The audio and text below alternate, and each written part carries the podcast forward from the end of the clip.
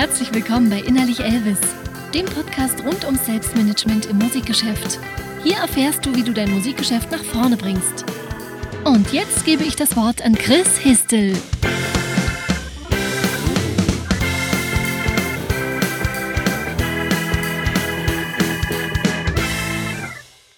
Herzlich willkommen zum Innerlich Elvis Podcast. Mein Name ist Chris Histel und heute gibt es den zweiten Teil des Interviews mit YouTuber Alex Dahlem. Falls du den ersten Teil noch nicht gehört hast, hörst du dir am besten die letzte Episode zuerst an und kommst dann nochmal zu dieser Episode zurück. Heute reden wir über Keywords und Vorschaubilder in YouTube-Videos und besprechen, zu welchen Zeiten man am besten seine Videos postet. Außerdem reden wir über Storytelling und wie man die Wahrscheinlichkeit erhöht, dass das eigene Musikvideo mehr Klicks bekommt. Viel Spaß mit dem zweiten Teil des YouTube-Interviews mit Alex. Ähm, nochmal zurück von der Struktur. Wir sind jetzt von der Struktur selbst noch ein bisschen abgekommen, ist aber auch nicht schlimm. Suchbegriffe und Tags in Musikvideos. Ich denke, bei den Videos, die du machst, benutzt du die wahrscheinlich relativ viel. Bei Musikvideos ist es aber noch mal ein bisschen schwieriger, ne? Also bei meinen Videos versuche ich mich auch auf die auf die wirklichen Tags zu beschränken. Ich habe jetzt nicht so Anwandlungen, wie man das bei Instagram sieht, ähm, mhm. dass halt so, so 10.000 Sachen äh, irgendwie Tags verwendet werden. Ähm, und es ist auch so, dass man äh, als Zuschauer die Tags des Videos auch nicht sehen kann, ähm, die, die jemand eingetragen hat. Ja. Und ich glaube, es ist für, für Bands interessant, vor allem um so Querverlinkungen hinzukriegen, wie zum Beispiel, was ist das Genre, was wir hier spielen? Hm. Ähm, was sind Bands, die ähnlich klingen wie wir? Und von denen vielleicht auch nur ein oder zwei oder drei. Ähm, diese, diese Suchbegriffe und Text nicht zu sehr vollballern. Ähm, ich weiß nicht genau, wie deren Algorithmus funktioniert, aber er ist, denke ich, klug genug, um zu erkennen, hier betreibt jemand einfach nur Keyword-Stuffing. Ja. Ähm, es kann nicht sein, dass wenn man ein 4-Minuten-Video hochlädt, dass es 70, 90, 120 passende Begriffe dazu gibt. Ja. Das wäre schon der ganze Text, der in so einem Video äh, gesagt werden kann. Ja, ähm, das ist sollte man sparsam umgehen, aber dann gut, ne? Hm.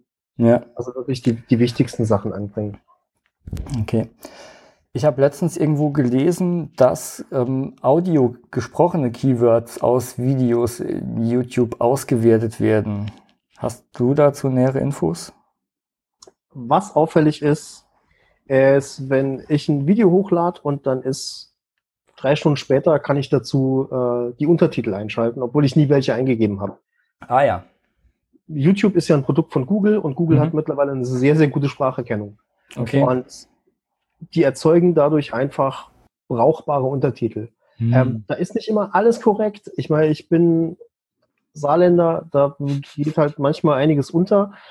Aber im Großen und Ganzen kann man sagen, wenn man die Untertitel einschaltet und dann versteht man zumindest, um was es in dem Video geht. Ähm, ob das bei Musik relevant ist, würde ich eher sagen, nein. Ähm, da würde ich eher drauf setzen, äh, Lyrics einzugeben. Ähm, Gerade wenn man, wenn man Lyrics hat, die abweichend äh, vom, vom Titel des Songs sind wenn man, wenn man irgendeine Hookline hat und mir weiß, okay, die Leute wissen, äh, das und das Wort kommt da drin immer vor, dann werden die das und das Wort suchen, ohne zu wissen, wie der Song heißt. Dann bin ich eher dabei zu sagen, mach die, mach die Lyrics mit rein, ähm, dann kann danach gesucht werden. Aber dass diese gesprochenen Keywords im Video irgendwas ausmachen, ich glaube nicht. Ja, okay. Ähm, wie hältst du es denn mit Vorschaubildern und Thumbnails? Ähm, also ich versuche meine Thumbnails immer so aufzubauen, dass möglichst ein roter Kreis und äh, ein roter Pfeil zu sehen ist und der dann möglichst auf die exponierten Geschlechtsteile von Frauen zeigt. Ähm, also, also nicht.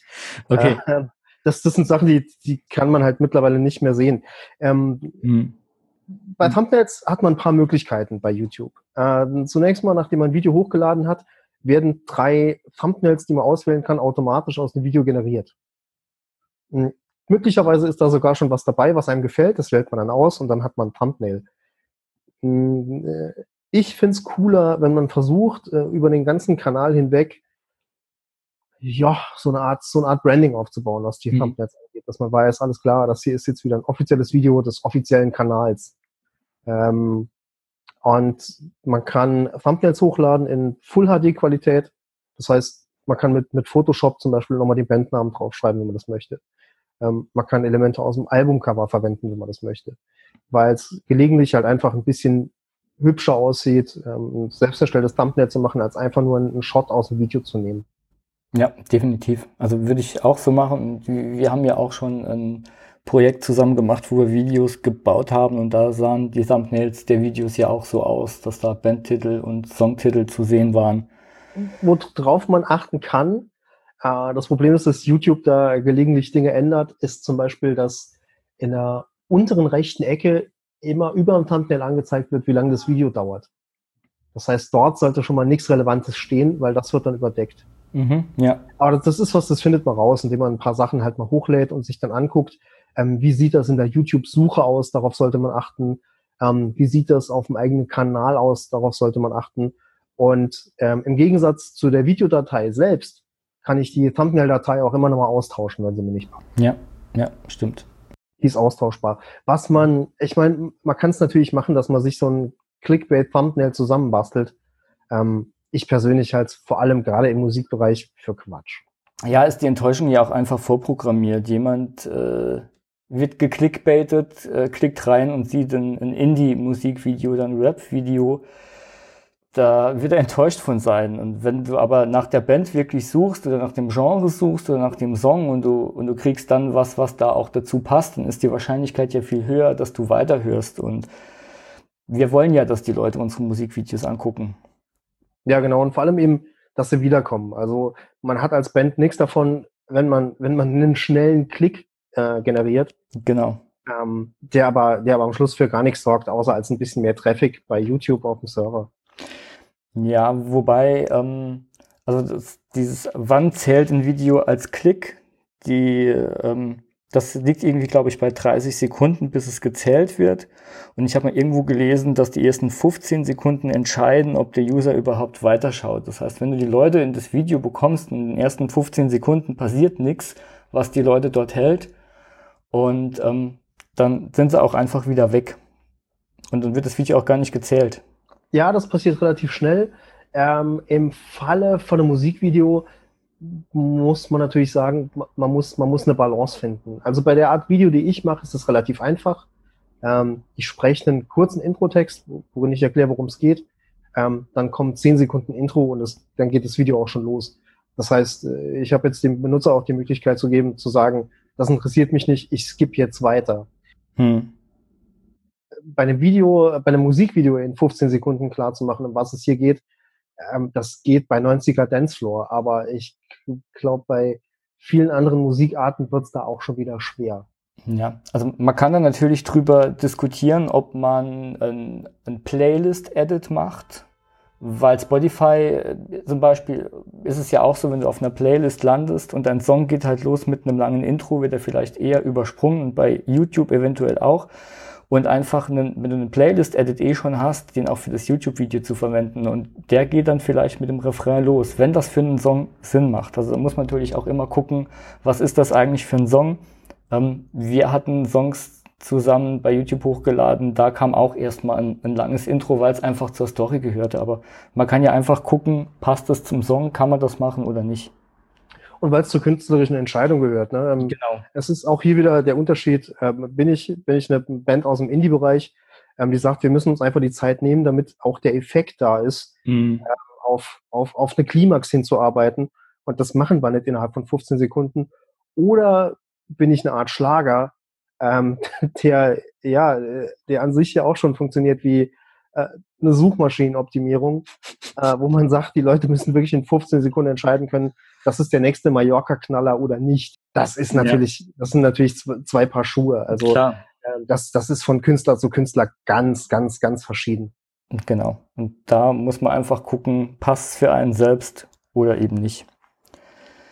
Äh, wir hatten in der Facebook-Gruppe Bring dein Musikgeschäft nach vorne. Falls jemand von den Hörern noch nicht drin ist, kann ich das sehr empfehlen, denn da kann man ähm, Fragen zu den Podcast-Folgen stellen. Und da ähm, gab es zu dem Thema YouTube eine Frage.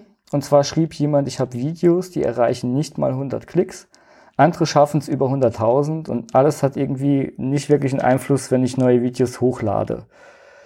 Ähm, also da ist irgendwie die Frage, wie nimmt man den Einfluss drauf, wie viele Klicks ein Video bekommt oder nicht? Wäre die Frage sehr einfach zu beantworten, ähm, gäbe es nur noch Videos über 100.000. das stimmt, ja. Das ist nicht ganz so simpel, aber was man tun kann, ist zu gucken, äh, wo lagen jetzt die Unterschiede. Hm. Und dafür gibt's wiederum die YouTube Analytics, ähm, bei denen ich nachschauen kann, woher kamen denn diese 100.000 Menschen? Ähm, haben die das über Suchbegriffe gefunden? Ähm, wurde ich über eine Facebook-Gruppe gepusht? Ähm, wird mein Video vor allem neben anderen Videos empfohlen? Ähm, darüber kann man zumindest sich einen kleinen Überblick verschaffen, was ist jetzt der Unterschied und was könnte ich bei den anderen Videos ändern. Hm. Das, das ist eine Möglichkeit. Ähm, was letztlich die, die Ranking-Faktoren sind, dass man mit einem Video ganz nach oben kommt, möglicherweise sogar auf die Startseite kommt, das liegt alles sehr im Nebel. Und YouTube hat natürlich kein Interesse daran, dass Leute das wirklich rauskriegen, denn sonst hat man auf der Startseite am Schluss nur noch Mist liegen. Ja. Ähm, das ist, das ist sehr, sehr, sehr schwer zu sagen. Die Faktoren sind halt einfach viele. Ja. Also es ist schwer, vielleicht kann man einfach mal drüber reden. Ich hatte ja eben schon gesagt, ein Projekt, was wir gemeinsam betrieben hatten, wo wir auch Musikvideos ähm, gedreht hatten, was wir gemacht haben und ob es einen Einfluss hatte oder nicht. Also was für uns für die Official Musikvideos und auch für die Live-Videos immer wichtig war, war eine extrem hohe Qualität der Videos.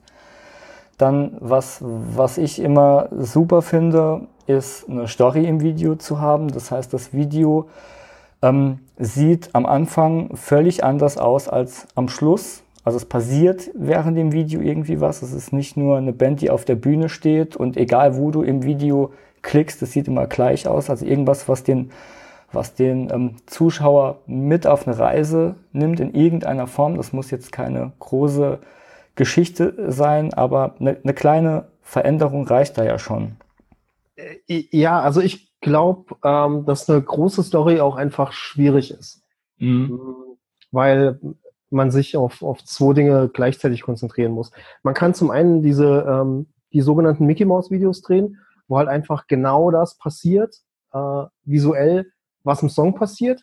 Oder man versucht es so ein kleines bisschen voneinander abzuheben. Und das ist eigentlich die, die Königsdisziplin in der Sache. Das Problem ist halt einfach nur, dann kann man keine großen Stories spinnen, sondern das muss ähm, für, für den Zuschauer irgendwie noch verständlich bleiben, was da los mhm. ist. Deswegen ist es halt immer gut, dass man gleich klar macht, alles klar, das hier ist unser Hauptcharakter, ähm, das hier ist das Problem, das er durchlebt ähm, und hier ist die Auflösung, wohin das Ganze geführt hat. Also wirklich ganz, ganz, ganz simpel. Mhm. Ja, das können ja einfache Stories ähm, auch sein. Also ich erinnere mich an das eine Radiohead-Video, wo sich über ein komplettes Video nur ähm, eine, ein Taucherhelm mit Wasser füllt, in, in dem der Sänger äh, äh, drin steckt. Und das ist keine große Story, aber es ist eine Story. Es, da passiert was und man will zugucken, was passiert da. Das Interessante daran ist, es hat einen typischen Aufbau von einer Kurzgeschichte. Hm. Ähm, ich habe die, die Einführung des Heldencharakters, ich habe den Konflikt und ich habe die Konfliktlösung. Ja. Und damit habe ich halt wirklich so einen klassischen Bogen geschlagen. Und damit, damit ist es halt in der Story. Auch wenn es nur ist, da ist jemand, da läuft ein Helm voll mit Wasser und man weiß nicht, überlebt das. Und am Schluss überlebt das. Mhm. Das ist alles, ja. Ja, aber das, das reicht schon. Ja, ja, auf jeden Fall. Und deshalb, ähm, also ich finde Stories in Musikvideos immer ganz großartig. Das muss keine große Story sein, reicht was ganz Kleines.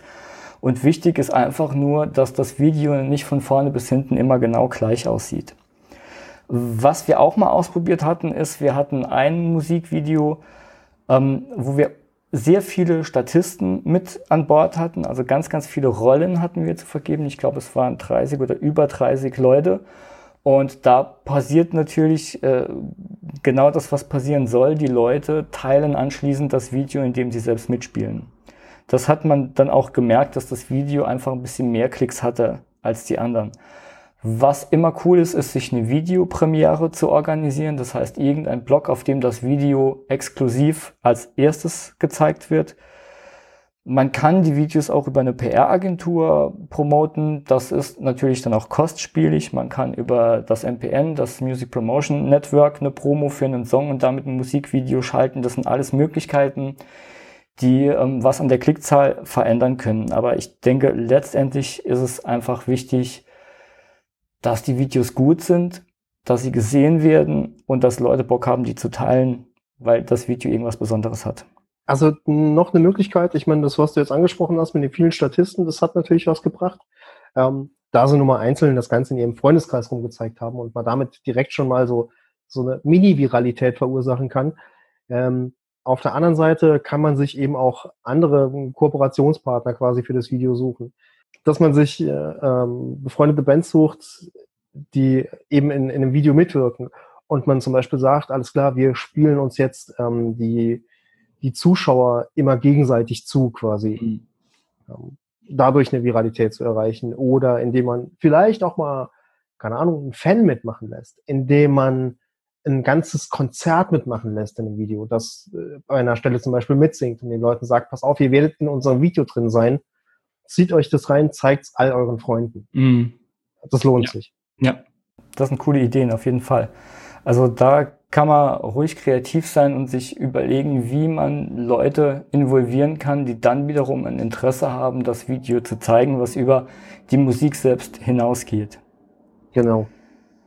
Ähm, wir hatten im Vorgespräch jetzt kurz drüber geredet, ob es Kernzeiten zum Posten gibt. Ähm, und da sagtest du, dass es grundsätzlich bei Musikvideos und bei YouTube generell eher um den Longtail geht. Das Wort hast du auch eben schon mal erwähnt. Magst du es kurz erklären? Ähm, Longtail bedeutet, ähm, wie viel generiere ich außerhalb der Zeit des Postings. Ähm, das heißt, wenn ich, wenn ich eine Nachrichtenseite betreibe und ich, ich schreibe einen sehr aktuellen Artikel, ähm, geht es zunächst mal darum, dass dieser Artikel irgendwie in den ersten in der ersten halben Stunde oder äh, an dem ersten Tag ähm, sehr oft gesehen wird. Jetzt ist es aber so, dass so ein Artikel trotzdem online bleibt und die ganze Zeit noch Klicks generiert. Und das nennt man Longtail. Das heißt, wie lange bleibt was interessant? Ähm, Im Falle von einem Musikvideo würde ich sagen, ist das eine sehr, sehr lange Zeit, hm. die man hat. Ähm, es sei denn jetzt, man macht sowas wie äh, den, den, den Rap-Video-Battle oder sowas. Dann ist das natürlich ein bisschen kürzer aber nach einer Albumveröffentlichung bleibt normalerweise ein Video, wenn man eine Fanbase hat, über Jahre interessant.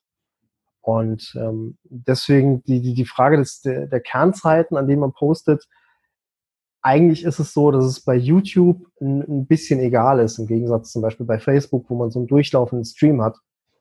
Ähm, da YouTube einen ziemlich großen Longtail erzeugt. Es wird jetzt halt nochmal so ein bisschen bisschen speziell dadurch, dass es die YouTube-Glocke gibt. Das heißt, wenn Leute euren Kanal abonniert haben, können sie zusätzlich sagen, wenn sie auf die Glocke drücken, informier mich, wenn was Neues kommt, liebes YouTube. Hm, also ein Stream aufbaut. Ja, genau. Ähm, ja, ja, vor allem, äh, du kriegst eine Benachrichtigung aufs Telefon. Ah, okay. Nachdem du die Glocke gedrückt hast. Und dann ist es natürlich interessant zu sagen, wir veröffentlichen unser Musikvideo eher abends um acht als nachts um drei. Ja. Denn abends um acht gehen die Leute eher mal gucken, hey, hier gibt's was Neues und ziehen sich das rein. Andernfalls kann es halt sein, dass es in Vergessenheit gerät. Ähm, deswegen glaube ich, lohnt sich einfach zu sagen, ähm, macht die Sachen abends nicht zu spät, so für nach dem Abendessen. Ähm, Drehen der Videos und, ähm, und dabei daran denken, wie viele Smartphones eigentlich benutzt werden, also Mobile Screens? Mm, ist auch eher für denke ich, vor allem für, für äh, Content-Kanäle interessant und weniger für Musikkanäle. Auf was man halt achten muss, ist zum Beispiel, wenn man Textdarstellung im Video hat, an irgendwelchen Stellen, dass der Screen wenn es äh, auf mobil gesehen wird, halt wesentlich, wesentlich kleiner ist und damit die Texte zum Beispiel wesentlich kleiner erscheinen. Ähm, deswegen, wenn man ein, ein Musikvideo dreht, kann man sich immer mal wieder auf einem kleinen Bildschirm angucken und schauen, funktioniert das alles. Auch zum Beispiel ähm, funktioniert ein visuelles Gestaltungselement noch oder verschwindet es einfach vor den Augen des Benutzers, einfach weil der Screen zu klein ist. Und darauf kann man schon achten. Ähm, dass man jetzt irgendwie dran denkt, was ist mit Hochkantvideo und so, das kann man schon mal machen, aber das halte ich eher für einen Gag. Ja, da muss man mal gucken, was da jetzt mit ähm, Instagram noch passiert, weil die ja jetzt mit diesem IGTV auch ähm, längere Hochkant-Videos pushen. Aber ich denke, da muss man einfach mal, mal abwarten, was da passiert. Ja. Wie kann man alles machen, sobald die Menschen die Augen übereinander haben und nicht mehr nebeneinander? ja, wir ähm, sprechen uns dann, wenn ähm, breite Videos irgendwann genauso verpönt sind wie heute Hochkant-Videos. Dann treffen wir uns hier nochmal und reden darüber. Wir hatten es vorhin von regelmäßigem Posten von Videos. Bei einem Content-Kanal ist das jetzt kein Problem. Für mich als Podcast wäre es jetzt auch kein Problem, weil ich ja ständig auch Themen habe. Ähm, bei einem Musikvideo wird's oder bei einer Band wird's eigentlich dann aber schon wieder eng, weil da gibt's die Musikvideos, es gibt noch Live-Videos, aber irgendwann ist ja auch alles gepostet. Oder wie siehst du das? Ja, den, den großen Output ähm, hat man selbstverständlich nicht, wenn man irgendwie ähm, alle halbe Jahre oder so mal wieder ein, Musikvideo fertig hat. Ähm, was man halt tun kann, ist Videos dazwischen zu schmeißen, die eben auch unter diese Kategorie fallen, schnell mal äh, mit dem Mobiltelefon gedreht. Denn warum denn nicht? Ähm, wir sitzen gerade im Proberaum und hatten eine, hatten eine Songidee. Wie findet ihr das? Oder ähm, wir haben eine Frage gestellt bekommen und würden die euch gerne gemeinsam beantworten. Oder wir sind gerade dabei, ein Musikvideo zu drehen. Hey, schaut mal, hier gibt's ein fünf Minuten Making-of von unserem Set.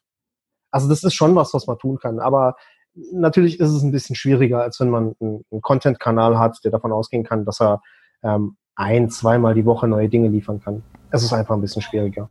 Hm. Ja, also viele der, der Dinge, die man außerhalb der, der regulären Musikvideos posten kann, die du gerade auch erwähnt hast, da geht es viel um Kommunikation mit dem Publikum, ne?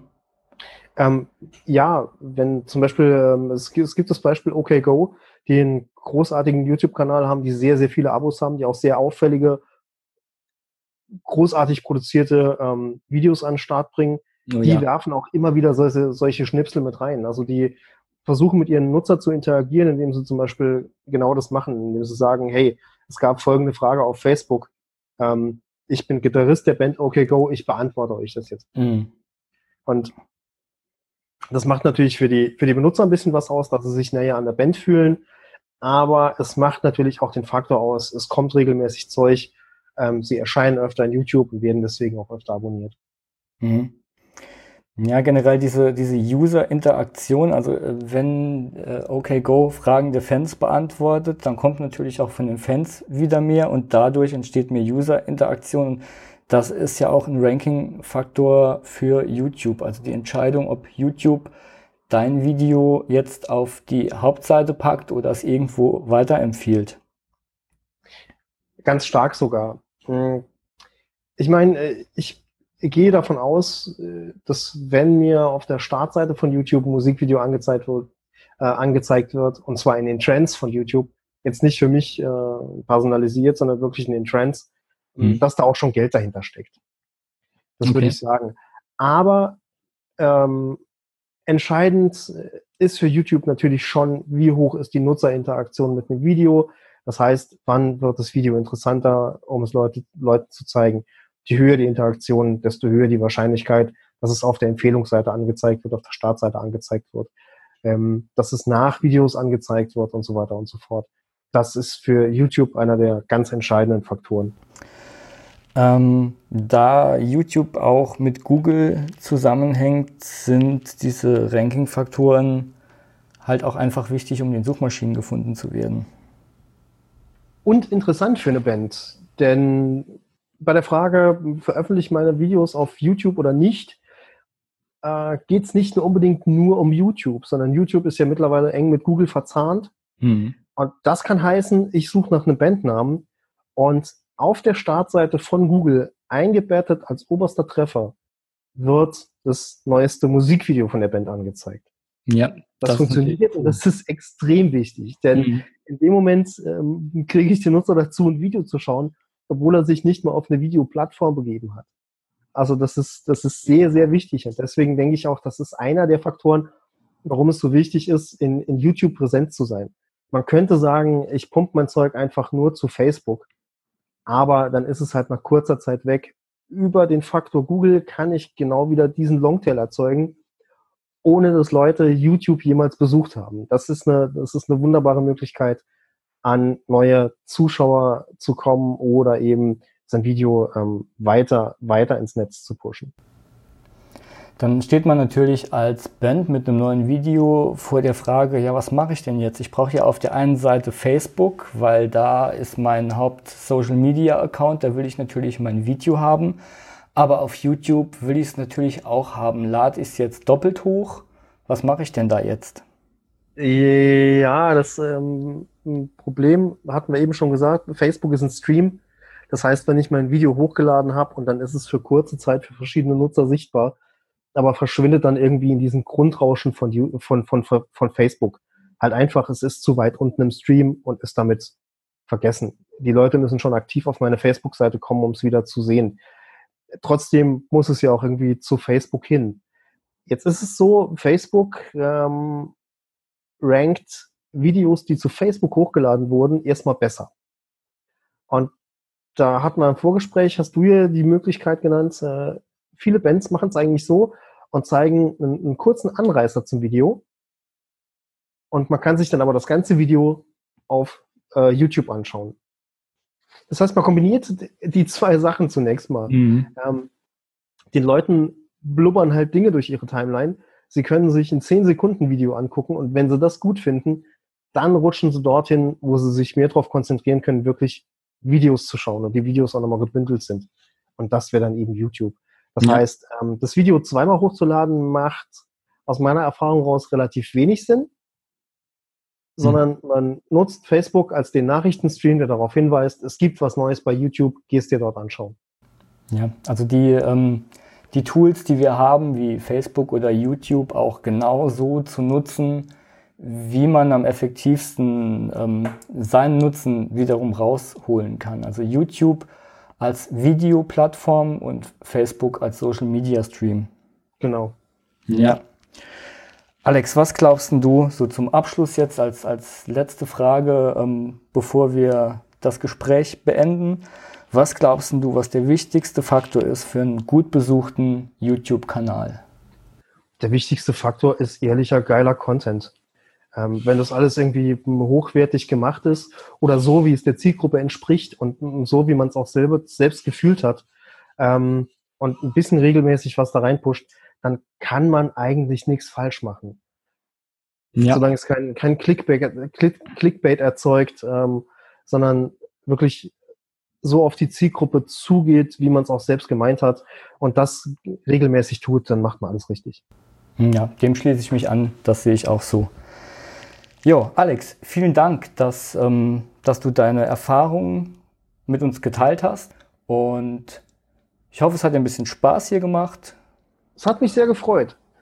Ja, mich auch. Und an. Ich hoffe, es bringt ein bisschen was. Ja, äh, ich denke, auf jeden Fall sind da coole Sachen und coole Ideen dabei, die man als Band oder als Musiker oder Musikerin auf jeden Fall mal ausprobieren sollte. Ähm, ja, und wenn du da draußen denkst, dass dir die Folge auch was gebracht hat, dann hinterlass mir doch ein Abo. Und ähm, super gut fände ich, wenn dir die Folge gefallen hat, eine Rezension bei iTunes, denn dann sehen auch andere, ob dieser Podcast was für sie ist. In diesem Sinne, bis zum nächsten Mal. Dein Chris. Ciao. Tschüss.